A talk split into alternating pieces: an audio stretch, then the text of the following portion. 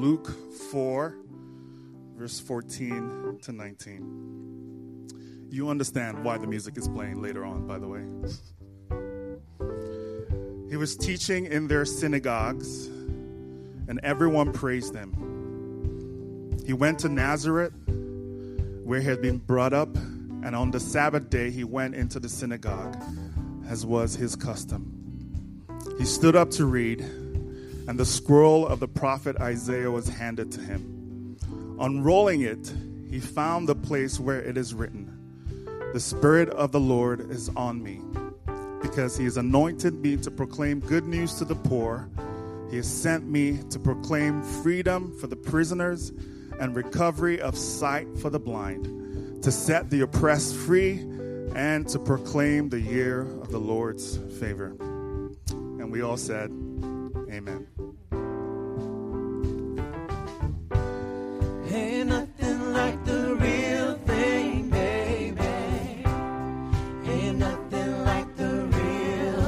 say it with me, guys. Ain't nothing like the real thing, baby. It'll make sense in a second. Ain't nothing like the real thing. Ain't nothing like the real thing, baby. Sing Jesus if you want to. Ain't nothing like the real thing. One more time. Ain't nothing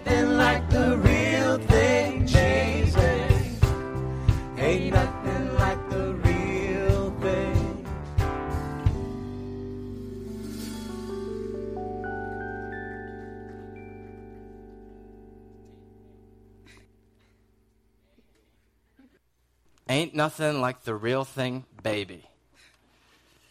Um, sung by the great Marvin Gaye.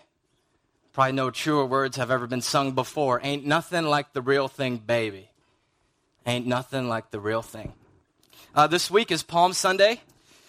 So we want to welcome you to Palm Sunday. Um, Palm Sunday is this pivot and movement from lament to hope. We, we have been this season called Lent, and we look forward to Easter, which is next Sunday, but in between we have Palm Sunday. And it marks the beginning of this commemoration of um, the Israelites would, would gather every year to celebrate this Passover week. And in this Passover week, they, they recall the liberation from Egyptian slavery. And what we have in the telling of the story um, of, of Jesus walking into Jerusalem is that his disciples cried out, Blessed is he, blessed is the king who comes in the name of the Lord. There was a longing for a king that would succeed in all the ways the other previous kings failed. There was a deep, deep longing.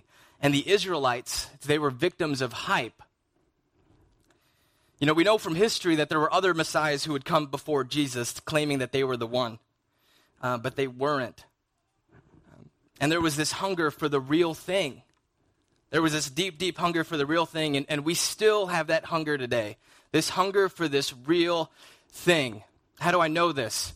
Um, any uh, West Wing fans? Anybody? A few? I'm just trying to understand um, what kind of context I need to give. But West Wing might be my favorite show um, ever. I mean, it's maybe second to Parks and Rec, but similar themes. So West Wing is a ni- it was a 90s show that catapulted the great Aaron Sorkin um, into national fame. Um, is a series is based on the American president and his senior staff. Right at the start of the second season, after a fantastic first season, which I highly recommend, at the start of the second season, we see um, that the writers begin writing in their origin stories of how these senior staff members became part of their staff. We see Josh, who we know as the deputy chief of staff, and uh, we find him in a previous job, disgruntled and disillusioned at what he was doing. We learned that he was working at this previous job for their party's presumptive nominee for the president. Um, we, we learned that, that this presumptive nominee has a $50 million war chest that will buffer them against any sort of opposition that they may face. But we also see that he's deeply unhappy. We see that he's unhappy because he realizes that the person he's working for, he doesn't really believe in. They have this, inner, they have this, this great war chest, and, and he doesn't have conviction that this future, this, this soon to be president is going to be the thing that he's been waiting for. Um, one day, an old friend of his father shows up to his office. An old friend of his father's invites him to go from D.C. to Nashua, New Hampshire. From the peak of power to, well, Nashua, New Hampshire. Who here has heard of Nashua, New Hampshire? I haven't before this episode. Um, I'm sorry for anyone from New Hampshire. I don't mean anything by that. I'm sure it's very important um, how you vote in the election up in New Hampshire. But um, an old friend of his father's invites him to go to Nashua, New Hampshire, because there's an upstart candidate that uh, this old friend of his father's wants him to see. This, this upstart candidate is a heavy underdog. Um, he goes to Nashua because of obligation and a little bit of curiosity. Um, on his way to Nashua, he visits New York City, and we find that he, he goes to New York City to visit an old friend. Um, and and his, his old friend is now a high power corporate lawyer. He visits his old friend, and, and we find that his old friend is, is equally unhappy, disillusioned, and dissatisfied. They, they chat for a bit, but before they separate, the lawyer looks at Josh and he says, Hey, the guy you're working for, he's not the real thing, is he? Josh, uh, because, you know, it's very much where all of his energy goes to, is reluctant to admit it at first, but soon enough he admits it. But then he looks at his buddy and he says, Hey, listen, I'm going up to Nashua. If I find the real thing up there, do you want to know about it? The lawyer responds, You won't have to tell me because I'd see it on your face.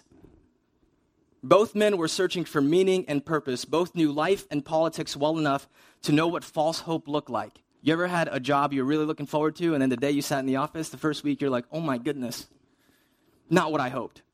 I remember taking my first job after college. I was in Fort Lauderdale, and it was this dream position. I'd heard that, you know, all these guys a couple years older than me had, had taken these positions and had seen the world, you know, 40, 50 different countries in a couple years. But I sat there and I realized, oh my goodness, this isn't the real thing. And 2 a.m., I'm walking around the streets of Fort Lauderdale like, what did I just do? Um, and both men were searching for this meaning and this purpose. And I, I get weepy just watching it. Um, if you, I mean, even in light of our current kind of national political state, right? I, I get weepy watching this because um, his hope, their hope, is our hope. Without a purpose, uh, you and I are dead inside. And everyone promises to offer you purpose uh, but to echo the late, great Marvin Gaye, ain't nothing like a real thing, baby. So here we are this morning as seekers, longing to know and find the real thing. We long to find the real thing so that maybe, just maybe, we could participate in something greater than ourselves. Um, so that maybe, just maybe, someone can invite us into something worth giving our lives to. And this is where we end our Life of a Disciple series as we go into Easter. Um, the focus this morning is connecting out with a subheading of what does the real thing even look like? Um, if you're here with us this morning and you're not a believer, you, you wouldn't call yourself a Christian, um, you're, you're many, in many ways listening in on a conversation about um, this is what the church is supposed to be. Um, and, and I know for many of, of, you who wouldn't call yourself Christian, you're here because you're curious or you're obligated because, um, you know, for various reasons. Um, and there's a chance you're thinking, you know, there's a, there, there, there might be a chance that the truth is buried into whatever the church is doing. But whatever it is, um, the truth is buried under layers and layers of hypocrisy. And so this morning is an attempt to get under those layers of hypocrisy, to the core thing of what our purpose and mission is as a church. And our text from this morning is the start of the ministry of Jesus. So, so that the very start of, of his ministry, we find this story in Luke 4. Um, and we pick up in verse 16. And it goes like this And Jesus came to Nazareth, where he had been brought up. And as was his custom, he went to the synagogue on the Sabbath day and he stood up to read. And the scroll of the prophet Isaiah was given to him. He unrolled the scroll and found the place where it was written. And he says, the Spirit of the Lord is upon me to, because he has anointed me to proclaim good news to the poor. He has sent me to proclaim liberty to the captives and the recovery of sight to the blind, to set at liberty those who are oppressed, to proclaim the year of the Lord's favor. Uh, there are three parts to this morning's sermon the prophetic warning, a prophetic king, and a prophetic movement. Um, we'll start with the first prophetic warning. Um, Here we go. Now, if you want to understand any sort of people group, or if you want to start a place, the place to begin is to understand the collective trauma that has inflicted that group. If you, if you understand the trauma, then you're better equipped to understand the policies, the architecture, and the poetry of a, of a place. You can't really understand Chicago architecture without understanding the impact of the Great Chicago Fire, the way that it, it leveled the city. If, if you're trying to understand why airlines are strict about how much shampoo you should bring, you won't really understand that unless you understand 9 11. If you understand the trauma, then you'll get to the beat of, of what happened uh, to the people. And the trauma faced by the Israelites, as documented throughout the Old Testament, is this Babylonian invasion and their subsequent exile from the foreign, to a foreign land. Um, all throughout the, the imagination of the people of Israel is what is this, this thing that called the exile um, and this invasion. And Isaiah, who Jesus is quoting here, um, spends a lot of time talking about that very event. And, and what we find is that in the passage that Jesus is quoting from, it talks about this future hope where there's this messianic king and he's going to rescue all the people who are captive. Um, but, but I think more important to, to our purposes today is the question um, what exactly led to their exile? You know, if God is all powerful, why did he allow it to happen? And this is the place of the prophetic warning. Because from the very beginning of the book of Isaiah, because Jesus is quoting towards the end from Isaiah 61, but from the very beginning, Isaiah chapter 1, we find these prophetic warnings all throughout the book. And, um, and this, is, this is the real sort of challenging thing that we're going to be talking about. Um, I'm, I'm going to have it right behind me. I have a different version of my Bible, but, but this is like really moving if we have it with us. We do. So, so let's just, I'll read it. You guys can look along. Um, Isaiah chapter 1, 13 to 17. Um, the prophet is saying, Stop bringing meaningless offerings.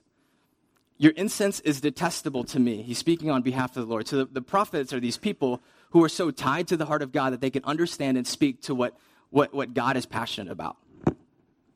New moons, Sabbath, and convocations, I cannot bear your worthless assemblies. Your new moon feasts and your appointed festivals I hate with all my being. They have become a burden to me. I am weary of bearing them. When you spread out your hands in prayer, I hide my eyes from you. Even when you offer many prayers, I am not listening. Your hands are full of blood. Wash and make yourselves clean. Take your evil deeds out of my sight. Stop doing wrong. Here's the verse Learn to do right, seek justice, defend the oppressed, take up the cause of the fatherless, plead the case of the widow. What we find is that true worship required an active concern for the unjust systems that oppress the weak in their cities. And the prophetic warning that Isaiah is giving to the people on behalf of God is he's pretty much saying you're neglecting the flourishing of your weak neighbors. And your worship means nothing to me if you're neglecting if you're neglecting the situation and you're neglecting the flourishing of your weaker neighbors. A commentator writes God rejects his people's worship, however lavish, because they use it as a pious evasion of the self denying demands of helping the weak. Even lifting their hands in prayer avails nothing. It says, For your hands are full of blood. God seems to be more concerned with his people's contribution to the flourishing of the oppressed more than he is with their religious gatherings. And it's a reminder that the people of God exist for the people around them. And, and our primary aim, even here, is not even to build a great church. Um, it's to contribute, love, and serve and impact the people of our city. If we exist for ourselves, there's something really scary about what the prophets are saying. If you exist for yourselves, you would have missed it. Um, and what we find, even today, as it was then, is that it's really easy to participate in systems that do not benefit the under resourced in our city. What am I talking about? Here, here's, here's an easy example about how it's easy to neglect what's going on because I'm, I'm just learning about this myself. So, um, the open secret is that our church exists in the more affluent part of Jersey City. And when you are on this side of the city, it's easy to be insulated the problems of our, of our less affluent neighbors. Right? One example of this is the current crisis of Jersey City's public schools. Um, according to the state formula, the public school system in this city is underfunded by $100 million. Um, and what that's led to is increased class sizes, inconsistent access to water. If you notice, the water fountains outside are normally all like plastic around it. Um, and that's because of the, the funding shortage. In addition, there's a loss of critical staff. We have schools in the city who are sharing nurses, right? School nurses. Um, and there's also an incredible loss of after school programs. We have, we have teachers in the room whose, whose jobs are up in the air uh, because, of, because of the crisis. And what, what, what is interesting is because the city has developed in incredible ways in a short amount of time. You know, if you're from the area, you realize that the, the, the city has improved in a dramatic way over the last decade.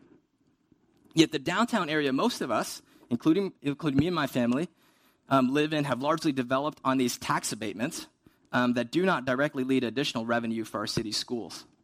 Abatements are structured so that the portion of the tax revenue the developers would have had to pay to fund schools is the portion reduced or eliminated. So, so the city benefits as far as, you know, um, uh, the city budget, but the school budget is completely ignored by these tax abatements. Um, and, and look, I mean, I worked for a real estate developer for a short amount of time, so I understand that, um, you know, I'm, I'm pathetic to the, to the idea that your investors have to um, benefit in a great way when you have these tax abatements. But the reality is, um, without our effort, um, or, or, without our, our even understanding that, that the, the poor in our city don't benefit from the development that's taking place in the downtown area. And one of the more wonderful things about Jersey City is that it was recently ranked the second most diverse city in the country. Yet when, these, when schools suffer, the poor and the foreigner are disproportionately affected because under resourced families don't have options compared to more affluent neighbors. In schools, as we all know, our main, main avenue for under resourced families to escape cycles of poverty, yet our schools are not a place to serve the most vulnerable in our city. So, I mean, if you could write the check, please, for the 100 million, you know, let's just get this over with. Um, no, but, but seriously, we, we're unaware of how our city struggles because we're prone to neglect. We could, we could easily go about our days, as I have, living here and not even knowing about it, without understanding that the poor are disproportionately affected by different systems that are created. Yet the scripture says God's people ignored their call to seek justice and instead only concerned themselves with their own fulfillment, and it led to a crushing captivity. Uh, we were made to sacrifice, for sacrificial service to others, yet we primarily focus on our own advancement, achievement, and fulfillment. And, and here's the warning with increasing affluence, uh, we have increased opportunity to insulate ourselves from the needs of others. We can buffer ourselves from the needs of others. Where do we see this? Um, Abigail Disney is the heiress to um, the Disney family. And uh, a good buddy of mine, who I'll explain a little bit more about later, uh, sent me this article. And let, let, me just explain this to you. So, she was recently interviewed um, about how her, her family just growing up with wealth. You know, she was apparently they weren't always sort of like mega wealthy, but you know there was a sort of a, a renaissance in, in, the Disney company when Eisner took over. Uh, but point of the story is their dad got a jet and it sort of ruined the family. His dad, their, their dad got a private jet and it ruined their family. And so they have this interesting back and forth about, about this jet, right? And so the interviewer asked, In what ways did your dad change other than having a jet? She says, If I were queen of the world, I would pass a law against private jets because they enable you to get around a certain reality. You don't have to go through an airport terminal. You don't have to interact. You don't have to be patient. You don't have to be uncomfortable. And these are the things that remind us we're human. She goes on to say, and I don't want a private jet because it hollows you from the inside. Now, most of us here don't have private jets. If you do, please, please let me know. Um, but but the technologies around us form us in a way that, that make us feel like we're the center of the universe. Um, now, now there, here's the part that's interesting. So I get most of my cultural commentary from a buddy of mine who lives in San Francisco. And so last night he actually texted me and said, "Hey, I'm going to be here. I'm in town today." And so um, he's right there. So if you have any problems with this next section, email him. uh, but but along with with sending me this email, he gave me a little commentary about you know how the jet life is applicable to our sort of not as jet like, you know, um, li- I mean, I'm guessing you don't have a jet, but we could apply similar things to our current situation. And this is what I'm sorry, dude. I didn't know you were coming here today.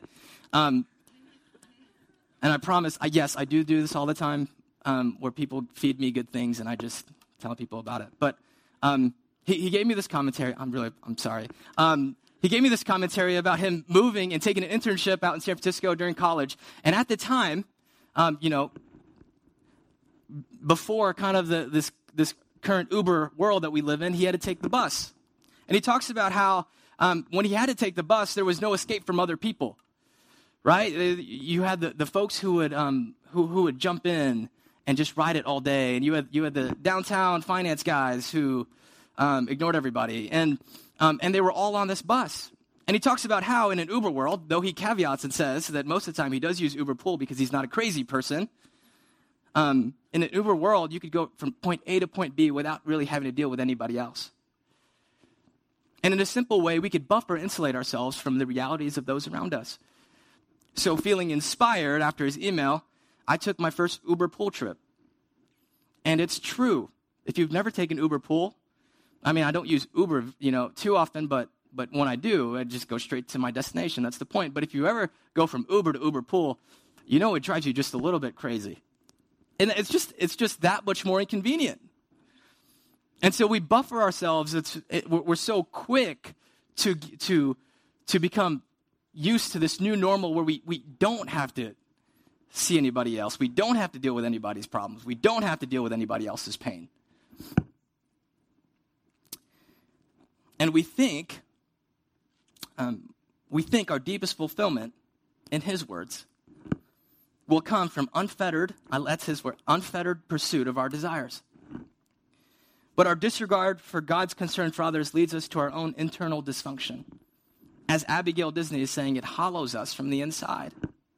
Because without knowing it, we are establishing our own mini kingdoms. And this is what gives us anxiety. Because without realizing it, we live with the pressure of managing our own fiefdoms. Um, your estate, your desire to, to manage this, this mini kingdom is driving you insane. So, why would I even say that? Why, why would I say that you are establishing your own mini kingdom, your own fiefdom?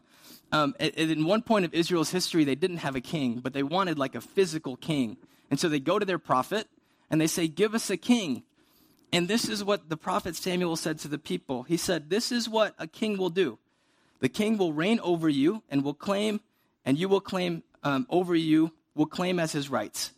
He will take your sons and make them serve with his chariots and horses, and they will run in front of his chariots. Some he will assign to be commanders of thousands and commanders of fifties, and others to plow his ground and reap his harvest, and still others to make weapons of war and equipment for his chariots. He will take your daughters to be perfumers and cooks and bakers he will take the best of your fields and vineyards and olive groves and give them to his attendants. That sounds great, doesn't it? Well, for like to, to have that sort of power, to be able to instruct people to to carry you in their chariots. But what we realize is that technology, and some of it, um, is built to make us feel like we're rulers of the world around us. You want a chariot? There's an app for that. Just whip it out. Just whip out the app. You want, you know, what size of the chariot you want? How luxurious are you feeling on this date night? Um, you want bakers? There's an app for that also, without leaving your couch. They say, I mean, the, the growth, right? Um, of these apps that could service us at whatever whim we desire. But the formative thing, the thing that it's creating in us is this, this, this, this feeling. It's forming us to think that we are the center of the universe. Yeah, this is the very thing also that, that makes us miserable. So on Palm Sunday, we believe that something shifts. There's a king that comes. This Jesus who shows up and says that only he can be the center of the universe. And this is the next part this prophet king. And what I want to say this morning, this is the choice we have. The choice is will you build your life with you as the ruler, or will you submit to Jesus as the ruler? You on the throne is hollowing you out from the inside. Not only is it hollowing you out, when you get hollowed out, your neighbors get neglected. Um, and so the question is why should you let him rule? You should let him rule because he is a gentle and kind ruler. And the reality is, you are stuck. In biblical language, you thought you were ruling, but you are actually captive. You are captive to your own desires. And you need a king, you need a true king. So when Jesus shows up to tell the world that he's the real thing, what does he do? He appeals to the, the prophet Isaiah, chapter 61, and compared him to the, prophet, the, the king, the type of king that would take everything for himself. This is the kind of king that he describes himself to be. He says in Isaiah 61, The Spirit of the sovereign Lord is on me because the Lord has anointed me to proclaim good news to the poor. He has sent me to bind up the brokenhearted, to proclaim freedom for the captives and the release from darkness for the prisoners, to proclaim the year of the Lord's favor and the day of vengeance of our God, to comfort all who mourn and provide for those who grieve in Zion, to bestow on them a crown of beauty instead of ashes what we find here is when Jesus shows up, he, he, he, he's a king that trades beauty. He trades you beauty for the areas of life where you've only caused devastation. Perhaps there's no greater example of this than at the cross. Today is a big day, Palm Sunday, but, but also because um, Game of Thrones start. I'm not a massive fan, but my wife is. And so I learned a lot. Um, and she gave me this quote. She, you know, this whole sense of when you play the game of thrones, you win or you die. I don't know how it fits, but it's Game of Thrones Sunday. You know what I'm saying? Um, but, but here's the point all other kings in all of history will say, You die and I take your kingdom. But this king, the king we anticipate on Palm Sunday, says, Though you are often rebellious and apathetic to me, I will die so that you can enjoy my kingdom. Why would you not want a king like that? At the cross, his death becomes our invitation into an everlasting kingdom marked by beauty and flourishing. And once you taste life with him, he will send you out to bring others in. And this is the movement from this prophet king to this prophetic movement. It's because what we believe as, as Christians is that no one is really opposed to the kingdom of Christ. Uh, people might hate Christians. Christians have made a lot of bad mistakes, but if people really understood the kingdom of Christ, no one would be opposed to it. Um, because all want the things that Jesus offers justice and beauty and peace, true peace and flourishing. What we believe is all want these things, they just haven't met their king yet. And the only way they will ever meet their king is if the king's people, some of us here in this room, the king's people, will choose here and now to live in a different way that will proclaim a different world order. And it's the king's people living in the king's way that's what's going to change the world. And that's the only thing that has ever changed the world. Um, some examples of this. Um, historians talk about Christians living during the plague of Cyprian, right, where there was this massive plague um, in the third century and what you found was that the Christians were running into the city to care for the ill when everybody else was running out. Right? The, the, the Christians, um, and this is documented, where, where they talk about how the Christians saw it, the devastation that was taking place as an opportunity to live their values. When everybody else is thinking, oh no, we have to save ourselves because we're about to die, the Christians were like, okay, now's the time where we step up. Now's our time. Now is the time to show the world the real thing. This is what it looks like. Um, emperor Julian, who, who was the pagan emperor uh, uh, during another season where, where the Christians were living out their values, he complained in a letter to his pagan high priest of, of Galatia in 362. Um, he complains um, that the Christians exemplified these, these, these moral virtues and that the pagans needed to equal their virtues because it's the, re, the Christians living out their virtues. That's what caused this incredible growth in the Christian movement. Um, he says this I think that when the poor happen to be neglected and overlooked by our priests, the impious Galileans, that's what he called the, the Christians, these impious Galileans observed this and demoted themselves to benevolence. He wrote, These impious Galileans support not only their poor, but ours also, but ours as well everyone can see that our people lacked aid from us. Now, now, now, see what's happening here. So the Christians are throwing their bodies in the way of death to care for people in society, the, the people in society that, that, that, that the most of the world did not care for. And this is how the Christian Christianity exploded from a local peasant religion to a global movement. It exploded to the, to the point that, look, we're here today uh, because Christians before us were, were faithfully putting their lives on the line. Um, what I want to say, and this is, this is where I close this morning, is um, on Palm Sunday, we follow the real King who by his death and resurrection is establishing a new world order. And the world deserves to be invited into this real thing. Um, the world to be, needs to be invited into this real thing, and the world is invited as we embody it to care for those in our city who do not have the opportunities that we have. It has only ever been this way that this movement goes forward um, sacrificial service for others. Um, we believe here at Hope that um, you will, this is not only an obligation, but this is the key to joy. And as we give ourselves to this together, um, our city is changed and people are brought into the kingdom. And we live this because the king we welcome on Palm Sunday is a king like no other. And this king, this king is the real thing. Um, and as Marvin Gaye said, ain't nothing like the real thing, baby. Ain't nothing like the real thing. Let's pray.